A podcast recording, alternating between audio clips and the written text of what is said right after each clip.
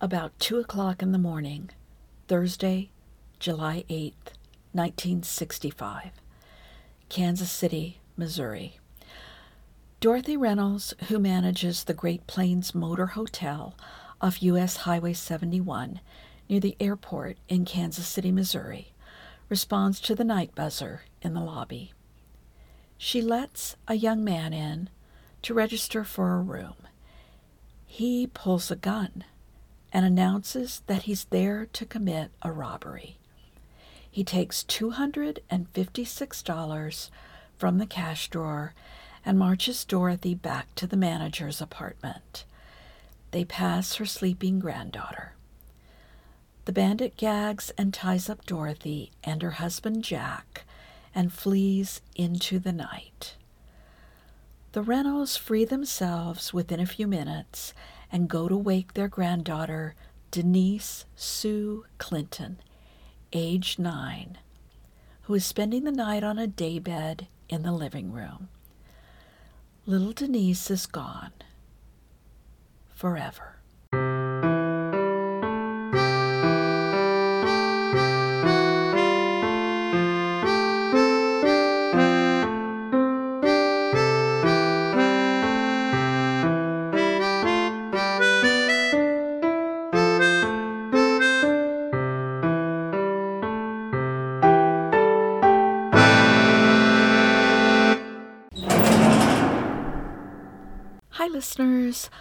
Welcome back to Prison City Murders, a true crime podcast from Leavenworth, Kansas.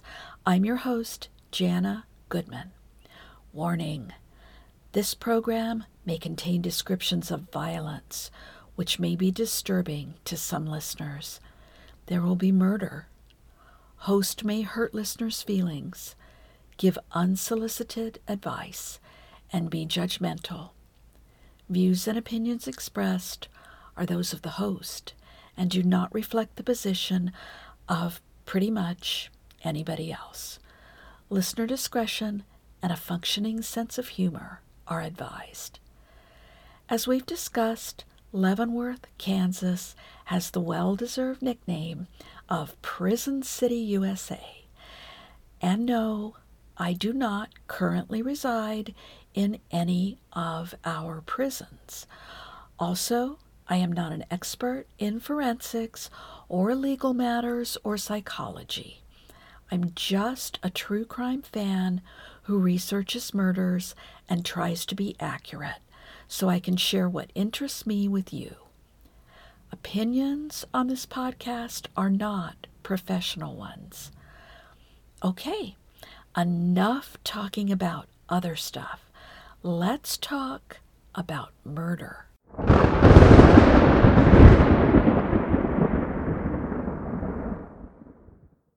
Denise Sue Clinton is born on April 17, 1956.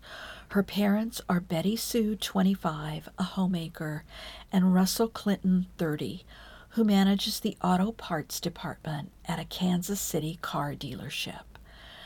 They've been married a couple of years, and Denise is their first child. Her little sister Diana joins the family three years later. In 1965, the family lives at 3038 South Scott Avenue in Independence, Missouri. Independence is best known as the hometown of U.S. President Harry Truman. It is a typical Midwestern town, essentially a suburb of Kansas City, Missouri. A neighbor later reminisces that it was Mayberry, USA. Children roamed freely from yard to yard. They rode bikes everywhere and played games like tag and Simon Says. It was a simpler time. Denise attended nearby Three Trails Elementary School, where Denise had just finished third grade in the summer of 65. Described as tall for her age, Denise wore her reddish blonde hair in a pixie cut. Meticulously neat and well mannered, she possessed a sensitivity and wisdom beyond her years. Quote, even as a small child, She seemed so much older than she was, unquote, said her little sister. Quote, she was the one who always did the right thing, unquote. Listeners, looking back at their pictures, the Clintons are an attractive family. The little girls are lovely. Denise with red hair and blue eyes and freckles, both smiling broadly. Their grandparents all live fairly close. Russell's parents, Theron and Christine Clinton, farm in Calhoun County, Missouri, maybe an hour or two south of Kansas City. Betty's parents, Dorothy and Jack, Jack's given name is Chelsea, C H E L C I E Oval Reynolds. So you can see why they call him Jack. They live on the other side of Kansas City and manage the Great Plains Motel, located near Kansas City Airport. In July 65, the family is just back from a two week vacation at Disneyland. Dorothy and Jack Reynolds have several grandchildren in the area, and they all love to take turns spending the night at the ho- at the motel. Can't you just imagine how exciting that would be for grandchildren? There's a pool and vending machines and a restaurant. Maybe even glimpses of glamorous guests, since the hotel is so close to the airport. According to the Reynolds account of the night July 8, 1965, Dorothy hears the night buzzer and opens the lobby door to a man asking for a single room. I don't know much about motel management and how busy things are during the night. I'm not sure if Dorothy is still awake manning the front desk or if she's in bed. Jack is certainly asleep. The time is about 2 a.m., although I did see a more exact time in some of the stories of 2:20 a.m. when the buzzer sounded. The man a clean cut stranger draws a revolver and says, This is a hold up. Don't do anything stupid. Not a very creative robber. He takes $256 or maybe $246, I've seen both in the sources, from the cash drawer and forces Dorothy back into the apartment. Denise is sleeping on a daybed in the living room. She doesn't wake up. Some articles say Denise is sleeping on the couch. There's a blurry picture in one of the newspapers of the living room. To me, it looks like there's a door from the lobby, probably behind the front desk, that leads into the manager's apartment and opens into the living room. You can see a little kitchen on the right hand side with a couch to the right facing the left hand wall, where there's probably a little dinette set. The bedroom and the bathroom are just beyond that. Denise wasn't sleeping on the couch, and I don't think it's a fold out couch. It looks like a mattress about a foot tall that either pulls out from under the couch or forms the seat of the couch during the day and gets pulled out onto the floor for someone to sleep on it. Actually, it looks like one of those blow up beds they advertise on TV but I'm not sure if they have those in the 60s. Anyway, the pair go past Denise into the Reynolds bedroom where Dorothy's husband Jack is sleeping. She wakes him up, telling him not to move because the robber has a gun. The couple is then bound and gagged by the robber. The robber tells the couple, Don't make any funny moves or I'll kill you. Again, a very cliched robber. They free themselves within a few minutes. Jack runs to the lobby to call police. Then Dorothy realizes Denise is not in her bed. Can you imagine how horrifying that was for her?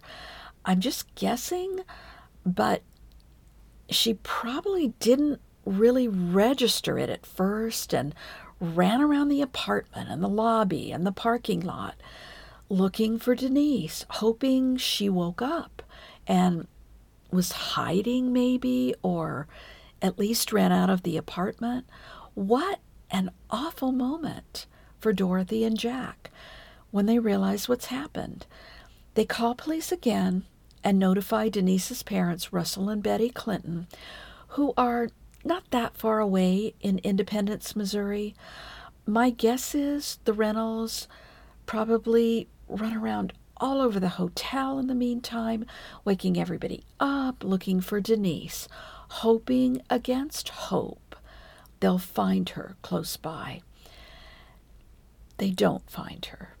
Soon, police and Denise's parents arrive, and the search begins in earnest for the bandit and, most importantly, Denise. The search for Denise is prompt, comprehensive, and covers a wide area around the motel. There's none of this, oh, she ran away stuff.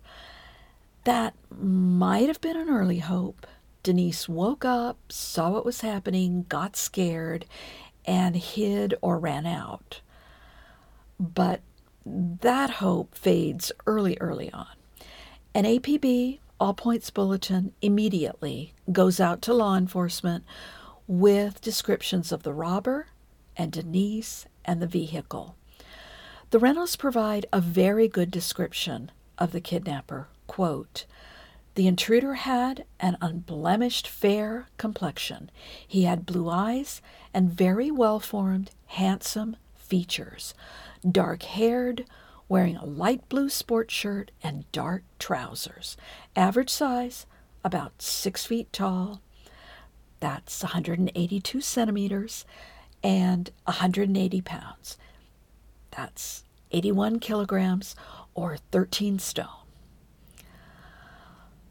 Unquote. A drawing of the suspect is circulated. It's a typical police sketch, could be lots of people. The hair is drawn as combed back from the suspect's forehead. Average features, however, very early, the day after the kidnapping, a picture of an actual suspect is out there. The reason for this is that the Reynolds look at a bunch of mug shots and pick out a guy they say looks very much like the kidnapper. The police call this suspect either the guilty party or a look-alike. There is a car described by witnesses from the bar next door, which closed at 1 a.m. The witnesses report seeing a light colored sedan, probably a Ford, in the parking lot near the lobby. A little later, there's another witness that police seem to take more seriously. Apparently, he's a businessman staying at the motel, and he arrived back to the motel very close to the time of the robbery and kidnapping. He clearly sees the vehicle near the lobby. He gets ready for bed, goes to close his blinds, and notices the vehicle is gone. I can see why law enforcement would jump on this. If what he's saying is true and accurate, then he surely saw the getaway car. He looks at pictures of car models and picks out a 1959 or 1960 Oldsmobile four door sedan, white or cream. If you look at a picture of one, it's one of those big old cars with tail fins. There are over 2,000 cars like this registered in Kansas and Missouri. Eventually, the investigators will check out every single one of them, but to no avail. The Kansas City Police Department, the Platte County Sheriff's Office, and the FBI get involved right away.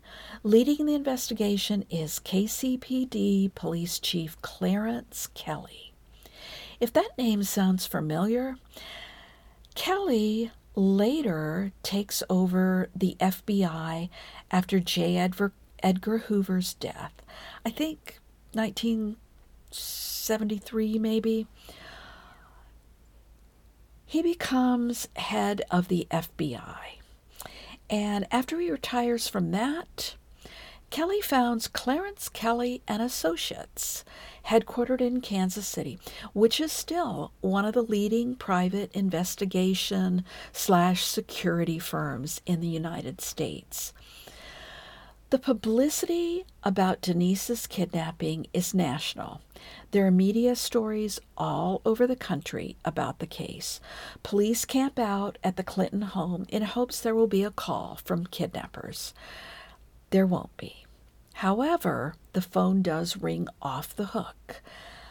Like many parents of missing children, Betty and Russell don't change their home phone number.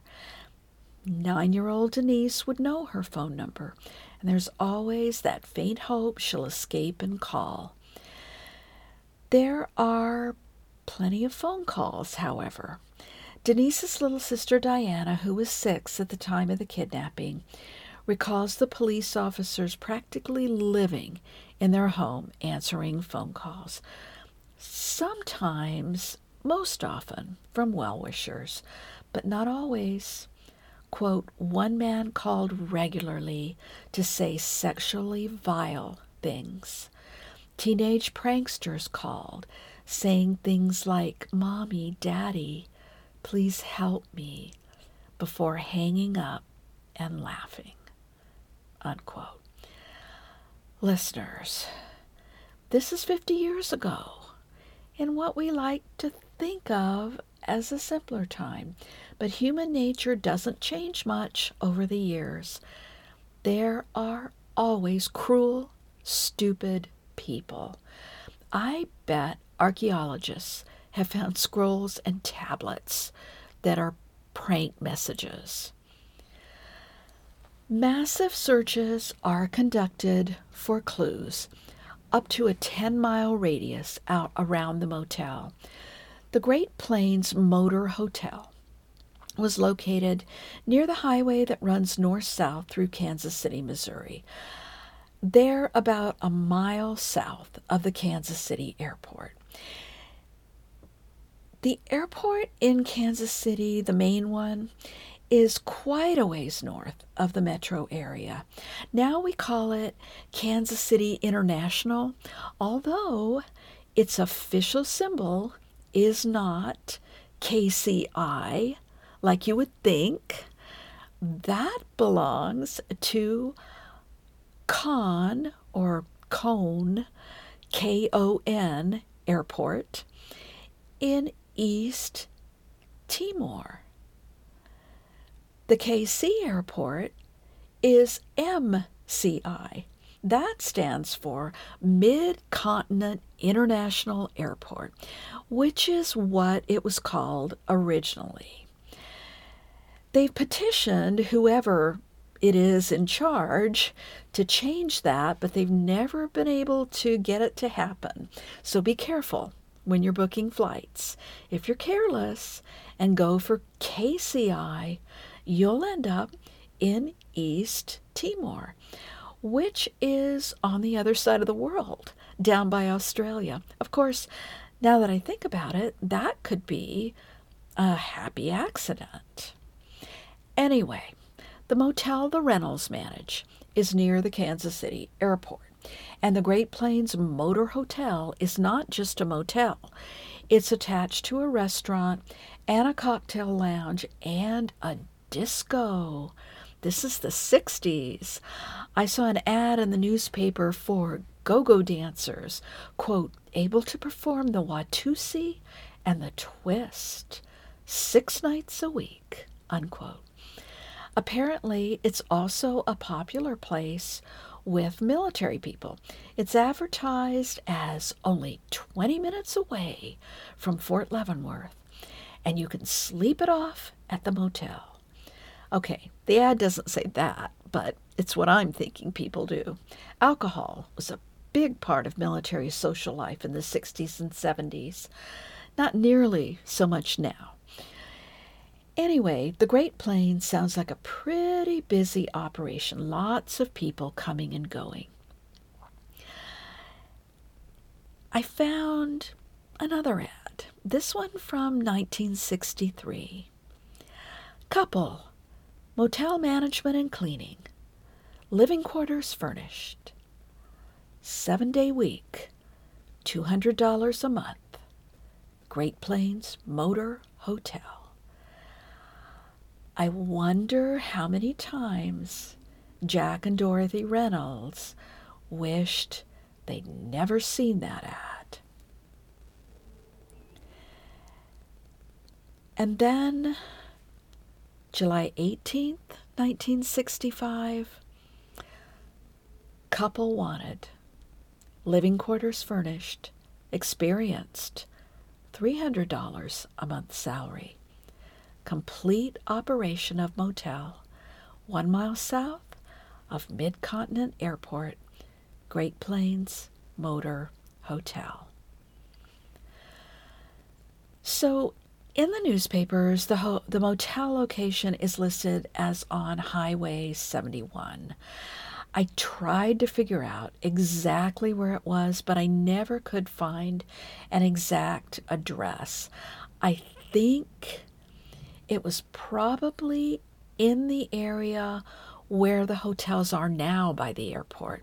If you know the area, north of Tiffany Springs, west of, no, east of Interstate 29, which used to be called Highway 71. Maybe it still is. It looks like the one turned into the other. Even today, that's not a very populated area just hotels and convenience stores, maybe a gas station or two. July 8th, 1965 is a Thursday night. Not as busy as maybe a Friday or Saturday would be for the cocktail lounge and disco, but there would still likely be flight crews and business travelers coming and going, maybe not that late at night, though. There are a few pictures of the motel in the newspapers. It reminds me of the upstate New York motels Don Draper goes to in Mad Men. Back in the 60s, motel robberies are not uncommon. They're kind of an easy target if you think about it. You could get in late at night when the manager's alone, no security cameras back then. The location likely is near a major highway, so get in, get out fast.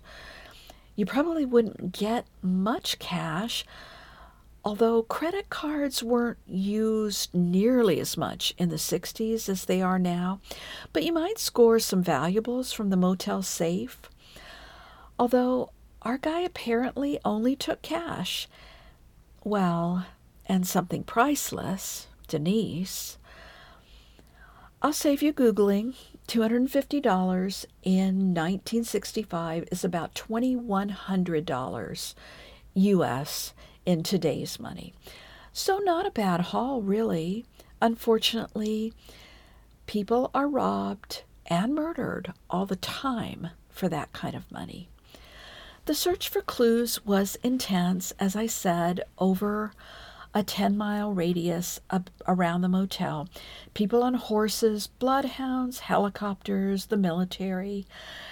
They did find things, including the body of a woman who had committed suicide in a field in Platte County, but nothing that could be linked to Denise. There was a good description of what Denise was wearing when she's taken in the newspapers at the time a blue and white checked homemade muumuu that she wore as a nightgown, a purple plastic ring from a vending machine, and a Timex watch with a black band. The law enforcement theory of the crime is an impulse crime Quote, in analyzing the circumstances, the primary motive appears to have been robbery. The taking of Denise must have been on impulse. Unquote. Fingerprints are found at the scene. Interestingly, they're found by Detective Tom Thomas, who will become the Platte County Sheriff in just a few years. He will be one of the leading investigators on this case for many years. According to the first news reports, quote, detectives recovered an empty spool of one inch tape from the couch on which Denise was sleeping. It contained a palm print and part fingerprint. They also recovered several short pieces of tape from the grandparents' bedroom. Unquote. It doesn't sound like this is the kind of fingerprint that's good enough to take now and put through databases. My sense is that the fingerprint evidence is mainly used to eliminate suspects. Law enforcement quickly finds suspects. The best early suspect is Robert Lee Hayes, 32, who is wanted on a federal warrant for unlawful flight from prosecution. Hayes is wanted for a string of burglaries in Topeka, Kansas. When Dorothy and Jack Reynolds are shown his mugshot, they both agree that he's the closest thing they've seen to the robber. His pictures are all over the media, more so, really, than the police sketch. In a way that makes sense, it's easier to identify somebody from a photograph than a sketch. Hayes clearly has mental issues. He's described as an epileptic psychotic. Scary sounding. It's not very clear what his issues are. At 32, he's the right age to have been in the Korean War, so could be he's suffering the after effects of war. Not really sure, just speculating. When he's caught, there's a picture of him in the newspapers knocking down a TV cameraman. Anyway, for years, he's in and out of state mental institutions in St. Joseph and Nevada, Missouri. Those are both in the Kansas City area, ways north. He's married to Thelma and has children. It's reported that his wife, at least at some point, has him committed because she's concerned about her safety and that of her children. However, she is instrumental in getting him released. Probably in 63 or 64. In the summer of 65, he's on the run from the burglary charges, and Thelma is reportedly with him. Their children are staying down in the Ozarks with family. There is speculation that Robert and Thelma possibly committed the robbery and took Denise with them for some reason. That idea actually gives a little comfort to Russell and Betty that Denise might be with a woman who would presumably care for her.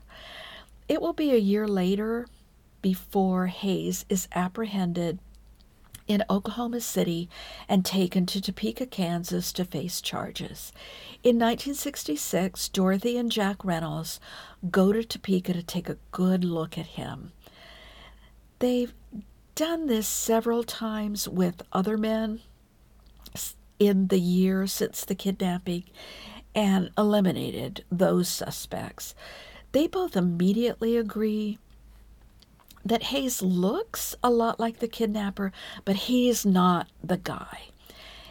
And I think by now he's maybe been eliminated based on the fingerprint or whatever the police have been able to find out about his movement since the kidnapping. Looking at the newspaper reports from 65 and 66 and 67, there's no real progress in the investigation. Most of the stories are about people raising money for the reward, which I saw reports saying might have gotten as large as $20,000. That's huge, actually, about $150,000 in today's money. They especially like the stories about children, like Denise's little brownie troop, and just girls and other kids who want to help. There's a tragic footnote to these stories about the reward. On August 19, 1965, just a few weeks after Denise is taken, Russell Clinton's father, Theron, donates $5,000 to the reward fund. Then he dies 10 days later. Listeners, it's so sad that the family victims of kidnappings and murders so often seem to endure even more heartache than what came with the original crime. Then, over two years after the kidnapping, everyone's worst fears are realized. In September 1967, it is announced that skeletal remains have been found. Using dental records, the FBI verifies the remains to be those of Denise Sue Clinton. Quote, Two cowboys out riding found the bones in an area of pine forest outside Sundance, Wyoming. The area is near the black rock column called Devil's Tower. The bones were lying on the ground on the Morse Harbor Ranch. Small fragments of knitted fabric, possibly the remains of underclothing, were found with the bones. A section of rope tied into two loops was found near them. Also nearby was a child's wristwatch. Unquote. This report goes on to describe the location as, quote, not far from a lightly traveled Forest Service highway, unquote. In some other reports, it says two miles from the road. Two miles is a long way to carry a body, even that of a child. The article also quotes local law enforcement saying they could not identify any unusual crime activity in that area from the summer of 1965. Very interestingly, the story also says Denise is, quote, likely alive when taken across state lines, unquote. That makes the kidnapping a federal crime and eligible for the death penalty. Listeners, I wonder why they say that. I don't think you can estimate the time of death that closely from skeletal remains that have been in the elements for two years. There's never a cause of death reported. It's possible they know that, like if it was a stabbing or shooting, or sometimes they can tell strangulation even on a skeleton. Or maybe they don't know. If they know, it's possible they're holding back that information. That's not unusual even today. If I had to guess, I'd say shooting because we know there was a gun involved in the robbery. But who knows? Listeners, I'm sorry to be so vague. I know it's frustrating for amateur sleuths, but we don't know everything detectives know. About where the remains are found, if Devil's Tower sounds familiar, it's pretty famous. It's the national monument featured in the 1977 Steven Spielberg blockbuster movie Close Encounters of the Third Kind. The Devil's Tower is what Richard Dreyfuss's character keeps obsessing over. There's a scene I recall where he tries to model it in mashed potatoes and just drives his wife crazy. Spoiler alert, it's where the aliens land. That's Devil's Tower. To drive there from Kansas City takes about 13 hours today. It's 800 miles, 1,300 kilometers. It would be longer back in the 60s. Every place in Wyoming is pretty remote. The whole state really is a good place to dump a body. Devil's Tower is really out there. The nearest town I've ever heard of is Sundance, Wyoming, which is 40 miles away. The area is the northeast corner of Wyoming between Gillette, Wyoming, and Rapid City, South Dakota. There's really nothing out there. but it's a national park, so it's possible the kidnapper headed up there and maybe camped out. Maybe he was headed for Canada. In 1965, dodging the draft by fleeing to Canada was a thing. If you look at a map today, Devil's Tower isn't far off Interstate 90. If you're not from the States, the east to west major highways in the continental United States are interstates 10, 20, 30, up to 90, going south to north. I 70, for example, goes right through the middle of Kansas. I 80 goes through Nebraska, Colorado, Wyoming. I 90 starts in Boston and goes all the way to Seattle. But I don't think it's there in 1965. Online it says Interstate 90 was completed in South Dakota in 1978. In Wyoming, not till 1985. But there are lots of famous national parks in that area. So I think there would be at least decent highways leading to the park where Devil's Tower is. And like I said, it's a great place to dispose of a small girl's body.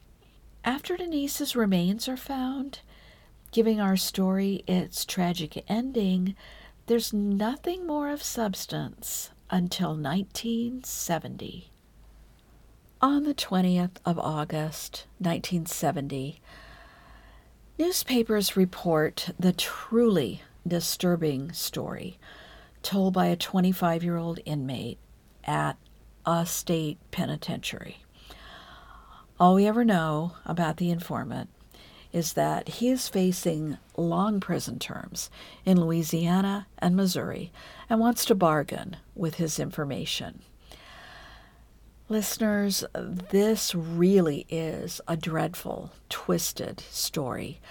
I'll read you the bullet points from the news story as fast as I can. What this guy tells law enforcement is not something you want to dwell on. Two men, both intoxicated, were riding around Platte County early the morning of July 8, 1965 one of the men passed out in the back of the car.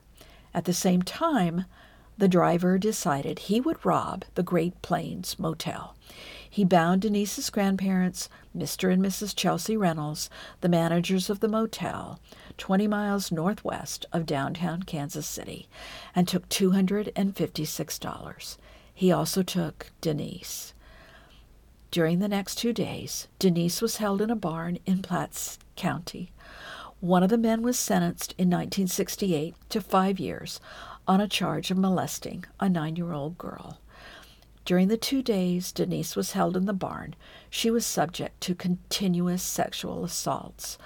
On July 10th, the men decided the girl could identify them. She was beaten and finally chloroform, which one of the men had at the barn to destroy an ailing dog, was used. The chloroform killed the girl. They buried the child near the barn.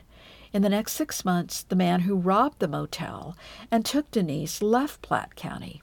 The other man, hearing in early 1966 that some land would be cleared near the barn where Denise was buried, 10 inches below the surface, told a friend, in this case, the 25 year old informant, that he needed to help.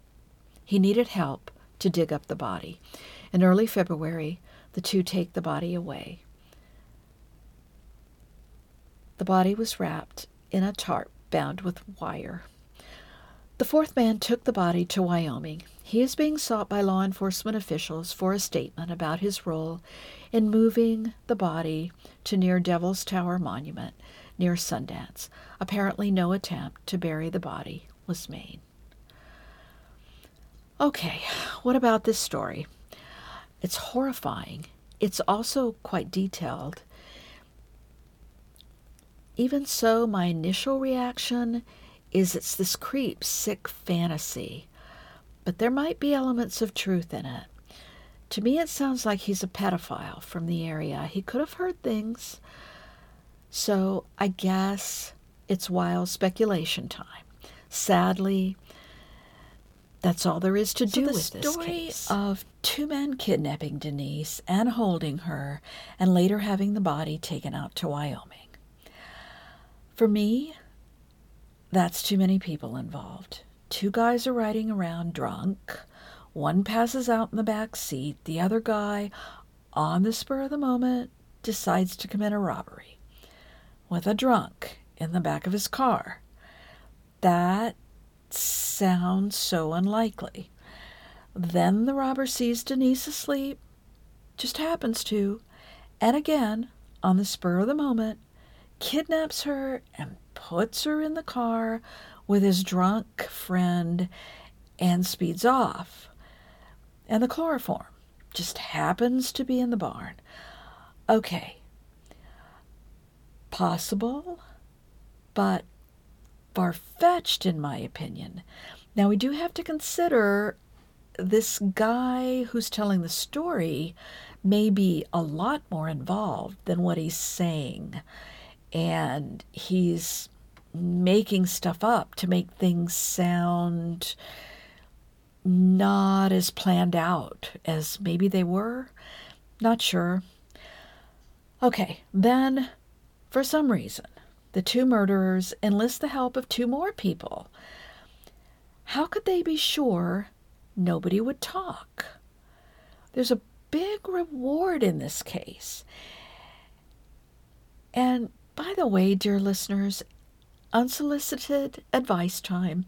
If anybody asks you to help dispose of a body, don't do it. Please go right to the police. Of course, that's not what scumbag criminals do, so it's possible in that world.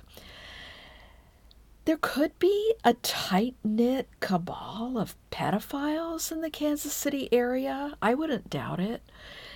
They would all know each other and, more importantly, things about crimes the others have committed, so maybe nobody would talk. But this guy's talking. Why take the chance? The only good reason I can think of is that you're in jail. If the murderers are in jail, they would need somebody to help them. Then why, oh, why Wyoming? Because it's far, far away and nobody lives there? I'm sorry, people in Wyoming. Uh, people do live there, but not very many.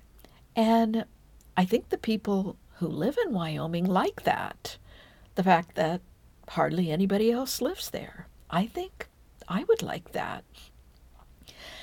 Maybe the fourth guy is a truck driver who travels that way a lot. What about the way the body is found? This made the police pretty skeptical about this story. The convict story is the body was taken to Wyoming, wrapped in a tarp and wire. But that's not how the skeleton is found. It's right out in the open. The bones are just lying out there. So whoever left Denise's body out there would have to unwrap it if the story's true. That's pretty terrible to picture, although I wouldn't put it past a low-life subhuman who blithely dumps the body of a nine year old girl in the wilderness.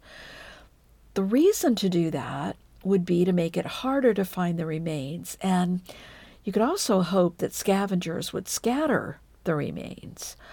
All that said, I still really think the whole story is too convoluted. You know how liars often put too many details into their stories? They embellish. That's what I think this guy is doing. He's sitting in prison for a long time with a long time to go. So he has plenty of time to just think up stuff to lie about. It's possible the story, I mean, maybe law enforcement did believe him and just never said anything because there was no way to prove it and the bad guys were already in jail for life. I guess I can see that. But wouldn't it come out at some point during 50 years since the kidnapping? So, listeners, it's my considered opinion and wishful thinking that the story is not true. Listeners, it's also my fervent hope that this is not what happened. It's every parent's worst nightmare. Can I envision some miraculous resolution to the case? A deathbed confession. The killer or killers could still be with us in their 70s or 80s, probably. An attack of conscience right before the murderer meets his maker. I think that happens, although I couldn't think of an example. So I Googled, and there are documented cases out there. The first website I came to was 15 People Who Confessed Terrible Crimes on Their Deathbeds by Ellie Leonard at the website therichest.com. An interesting rabbit hole for true crime fans. I glanced through the list of 15 and I don't think they're all verified. But the first one is here's the story of Geraldine Kelly. Jerry was known for being a pretty tough woman. She had several attack dogs and had a penchant for tattoos and snakes. Even so, no one would have expected the startling revelation she made to her daughter while in the final stages of her cancer in 2004. For years, Jerry's children, who had been estranged from their mother since their early teens, had believed exactly what she had always told them. Their father and Jerry's husband, John T. Kelly, had been killed in a tragic car accident. In reality, the truth was, in fact, much more sinister. Geraldine had actually shot him in the head at some point during the early 90s and hid his body in a freezer, which she had then kept in a storage facility. The police recovered the body and were able to identify him by his well preserved physical appearance as well as his tattoos. So, a good confession could turn up. Plus, we all know murderers seem to have trouble lawyering up and shutting up. So maybe somebody told someone about what happened to Denise. Maybe somebody like that will decide to finally clear their conscience. Of course, it would be hard to verify what they say unless they give some detail that law enforcement knows about the case that we don't. Sometimes murderers keep souvenirs. There was a case of a wife or maybe a daughter of a man finding a distinctive piece of jewelry in the guy's stuff after he died. It was thought the jewelry might belong to a murder victim. Sorry, listeners, I can't remember enough about that case to find it for you. But in Denise's case, the only thing we know of that might be something like that is her little plastic purple ring. But maybe there's something else the police are holding back. Of course, no one will ever report it because nobody knows about it. So, if you happen to find a little plastic girl's ring when you're going through old Uncle Jim's stuff, you might give the police a call. Although I don't know how they'd ever tie it to Denise for sure. You know, I always dream of touch DNA as far as what was found in Wyoming, I'm thinking that was in the elements over two years, so no hope there. But it's possible that the tape used to bind Dorothy and Jack might have something on it if it was properly handled and preserved, which I'm pretty sure it wasn't. Deputy Tom Thomas dusted it for prints, after all. In 1965, he wouldn't know to swab the roll of tape for DNA and carefully preserve it. Realistically, that roll of adhesive tape probably doesn't even exist anymore. I did get a little off track thinking about the tape and how Dorothy and Jack were tied up. In 2019, I'm seeing duct tape like every self respecting serial killer has in his murder kit. But then I wondered if there was such a thing in 1965. So I Googled it. Duct tape has a more interesting story than you might think. This is from a website, www.thoughtco.com. During the Second World War, U.S. troops, in the heat of battle, had a strangely impractical way of reloading their weapons. Cartridges used for grenade launchers was one example. Boxed, sealed with wax, and taped over to protect them from moisture. Soldiers would need to pull on a tab to peel off the paper tape and break the seal. Sure, it worked, except when it didn't. Soldiers were left scrambling to pry the boxes open. Vesta Stout had been working at a factory packing and inspecting these cartridges when she got to thinking that there had to be a better way. She also happened to be a mother of two sons serving in the Navy and was particularly perturbed that their lives and countless others were left to such chance. Concerned for the welfare of sons, she discussed with her supervisors an idea she had to fabricate a tape made from strong, water resistant cloth. And when nothing came of her efforts, she penned a letter to then President Franklin Roosevelt detailing her proposal, which included a hand sketched diagram. Probably it's at the Smithsonian or or maybe in some company's museum, and close, closing by making a plea to his conscience.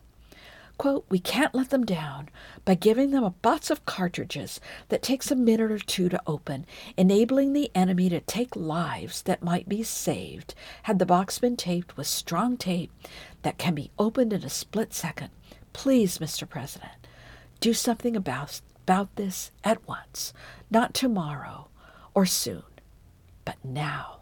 Unquote. Fortuitously enough, Roosevelt passed Stout's recommendation on to military officials, and in two weeks' time, she received notice that her suggestion is being considered, and not too long after was informed that her proposal had been approved. The letter also commended her idea and said it was of exceptional merit. Before long, Johnson & Johnson, which specialized in medical supplies, was assigned and developed a sturdy cloth tape with a strong adhesive that would come to be known as duck tape, D U C K, which garnered the company an Army Navy E Award, an honor given out as a distinction of excellence in the production of war equipment. While Johnson & Johnson was officially credited with the invention of duct tape, it's a concerned mother who will be remembered as the mother of duct tape. So is it duck, D U C K, or duct, D U C T tape?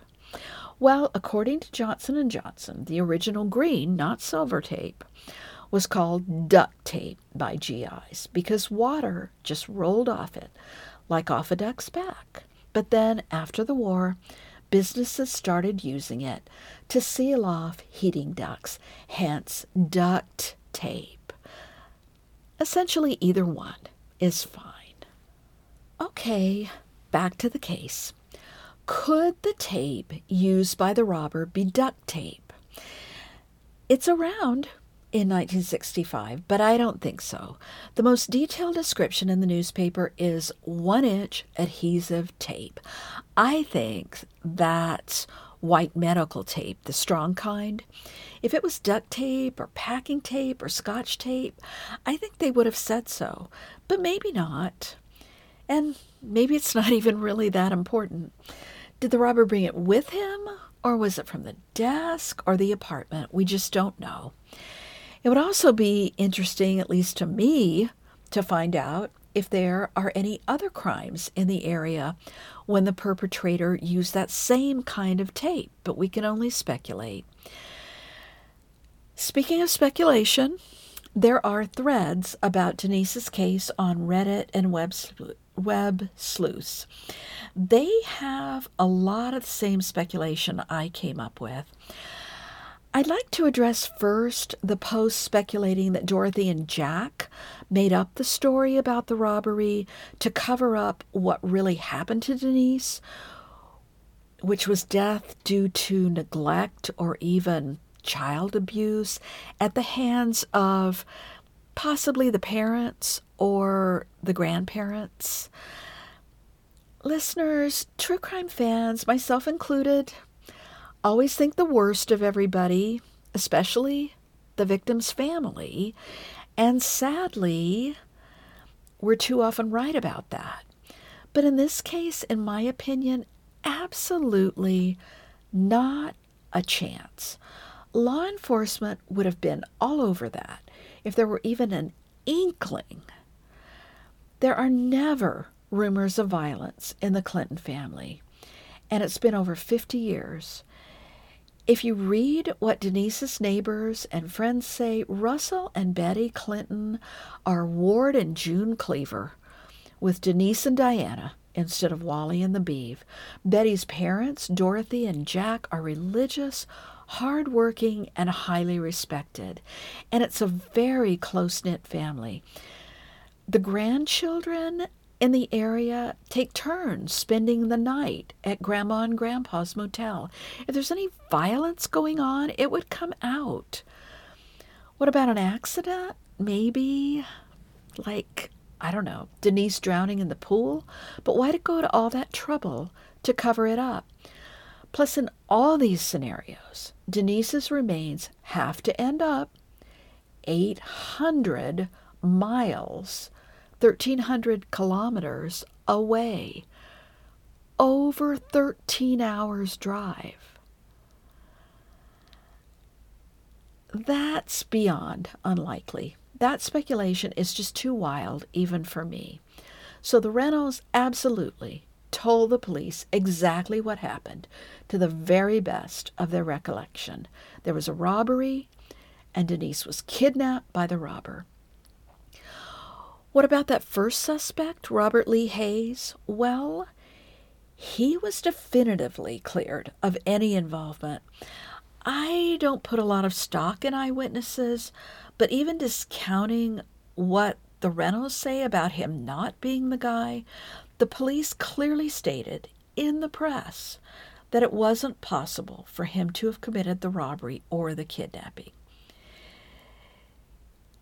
It is possible, though, that a man and woman are involved, just not Thelma and Robert. Like the robber's wife desperately wants a daughter, so he takes Denise home, maybe home is Wyoming, where she's treated kindly but sadly dies from natural causes or an accident. Okay, that's nice to think about, but it didn't happen. So, what do I really think? Well, one plausible idea goes something like this The robber has no idea Denise is there. After he's tied up her grandparents, Denise sits up in bed and sees the robber just as he's walking out. Momentarily, she freezes and doesn't scream. So the grandparents don't hear anything and don't suspect at all that she's been taken. Unfortunately, the robber is someone Denise recognizes. I don't know, the janitor at her school or the uncle of one of her friends, something like that. He panics puts his hand over her mouth, points the gun at her, and makes her get in the car. He's freaking out and just starts driving as fast as he can, trying to get as far away from the area as possible. Maybe he's not completely evil, so it takes him a while to decide he has to kill her. Otherwise, she'll identify him. Along the way, or maybe even as far away as where the remains are found, he kills Denise. Personally, I prefer to think when she's asleep and leaves her body in Wyoming. Then he realizes it will look suspicious if he doesn't go back to Kansas City. So if he has a job, he calls in sick to work, gets some sleep, drives back, and I don't know, goes on with his life. That's possible. It's also possible he was interviewed by the police and cleared because his fingerprint didn't match the one on the tape, which in reality was just a stray print and not the robber's. There's some coincidence there, but I don't think any of that is too much of a stretch. A similar theory is that the robber is a drifter or somebody who travels a lot. He sees Denise either before or after he's tied up Dorothy and Jack. He impulsively decides to kidnap Denise for ransom, or he's a pedophile. I don't know the statistics on how likely it is that a motel robber is also a pedophile, but it's certainly possible. If it's an impulsive kidnapping, he could get cold feet about that. Kidnappers get the death penalty in the United States, after all. at least the ones we know about. Um, I've often wondered how many kidnappings there are with the family or whoever not calling the FBI. They just pay the ransom, the victim gets released, and we never hear about it. Or maybe there's an accomplice who's not on board with the kidnapping. Or they are planning to ask for a ransom, but Denise tries to escape or something and gets killed. Listeners, whatever I come up with, I still have to stretch to explain Wyoming. It seems like it would be so much better to dispose of the body quickly in a river, the Missouri River's right there, or a field, or a ditch or just get out of town as fast as you can. Having Denise in your car, dead or alive, is very risky, even if you're driving through the middle of nowhere. Although it is said that she was an obedient little girl, there might have been a ruse involved to keep her quiet, and there is a gun. Concealing the body and then moving it is really problematic to me. Although it's possible, something like finding out the place where you hid the body is going to be dug up. That could explain that. If our guy or guys are pedophiles, that would explain why Denise might be kept alive, at least during much of the drive to Wyoming. These aren't bad theories, although I admit I have to stretch my mind around the idea that kidnapping Denise is just a part of a robbery gone wrong. That is so random and senseless, and it's hard to accept that. However, crime is often random, and criminals are often stupid and sloppy. It does appear that detectives think something like that is what happened. There is one other thought I'll throw out there. How likely is it that the primary crime was to kidnap Denise? The robbery was sort of a cover for that. In that scenario, two people make some sense. One does the robbery, while the other one kidnaps Denise. Then the person taking Denise could actually be somebody the Reynolds know. If that's the case, he could know for sure that Denise, or possibly another granddaughter, will be spending the night. She could wake up while you're trying to take her out of the bed, recognize you and scream or something, but I don't think that's too much of a risk. She's only nine years old, it's two in the morning. I've carried sleeping children around many times without waking them up. Or if he gets fancy, he could bring chloroform. That seems to work in the movies. I'm not so sure about real life, but it's something to think about. This idea takes the coincidences out, but it does seem really elaborate, and another person has to be involved. However, suppose the guy has a big obsession about Denise. It's possible this could seem like a good plan to somebody like that. I have one other idea that puts a little coincidence in, but not too much. The kidnapper is a pedophile. I don't think he's staying at the motel or working in the motel restaurant bar complex. If that were the case, I think he'd be recognized. But for whatever reason, maybe he just likes to watch children at the motel swimming pool he's there.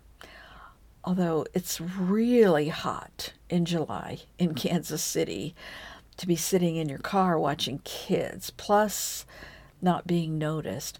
But it stays light out until really late in July, so people might be out in the pool. You could pull up like you're going to the restaurant or the bar and smoke a cigarette. In the 60s, that would not be remarkable. I can see the Clintons pulling up to drop Denise off. The pedophile notices she's spending the night. He sees the managers are in their 60s, which I refuse to call elderly. So he comes up with a plan to pretty safely kidnap a young girl and even make some money while he's doing it after all, somebody did do that and get away with it. Okay, to sum things up, much as I hate thinking about it, I think a pedophile murdered Denise. Possibly someone known to her or her family or an acquaintance. More likely not. Just because I don't like coincidences, it doesn't mean they don't happen all the time. So, really, any of the ideas out there are valid. If you have any ideas, please email me or comment on the website. I love talking about true crime with people. Unfortunately, this is a very cold case. Nothing new, at least that the public knows, has surfaced in 50 years. The original investigators and the guilty parties are likely all dead. The only thing I'll say for sure about the case is that in my heart, which breaks over this case, I don't think it will ever be solved. There is a posting for Denise on findagrave.com. The picture of her in her little brownie uniform is out there. Both her parents and all the grandparents are at Find a Grave too. Her dad died in 1985 and her mom in 2006, never knowing what really happened to their little girl. And maybe that's not a bad thing. Her little sister Diana was interviewed in the Kansas City Star for their 50th anniversary article about the case. It's a very good article. The reporter is one of my favorites, Tony Rizzo, R I Z Z O. For this episode, I mostly used area newspaper articles from the 60s and, of course, Googled and Wikied and even made a donation to Wiki and went through genealogy sites like Ancestry.com. The links are in the show notes. The case is still open. If by some chance you know anything about it, please call the Kansas City, Missouri Cold Case Squad at 816 234 5136. I'll put that number in the show notes too. Okay, I'd appreciate it if you would subscribe to Prison City Murders and tell your friends. If you could leave a review wherever you listen to podcasts, that would be awesome. Even critical feedback is appreciated. You can email me at prisoncitymurders at gmail.com or comment on the cases on the podcast website. Prison City Murders. Sorry, it's Prison City Murders dot blubrry without the e's b l u b r r y dot net. Thank you so much for listening, and until next time, please don't murder anybody. I don't think you can listen to podcasts behind bars.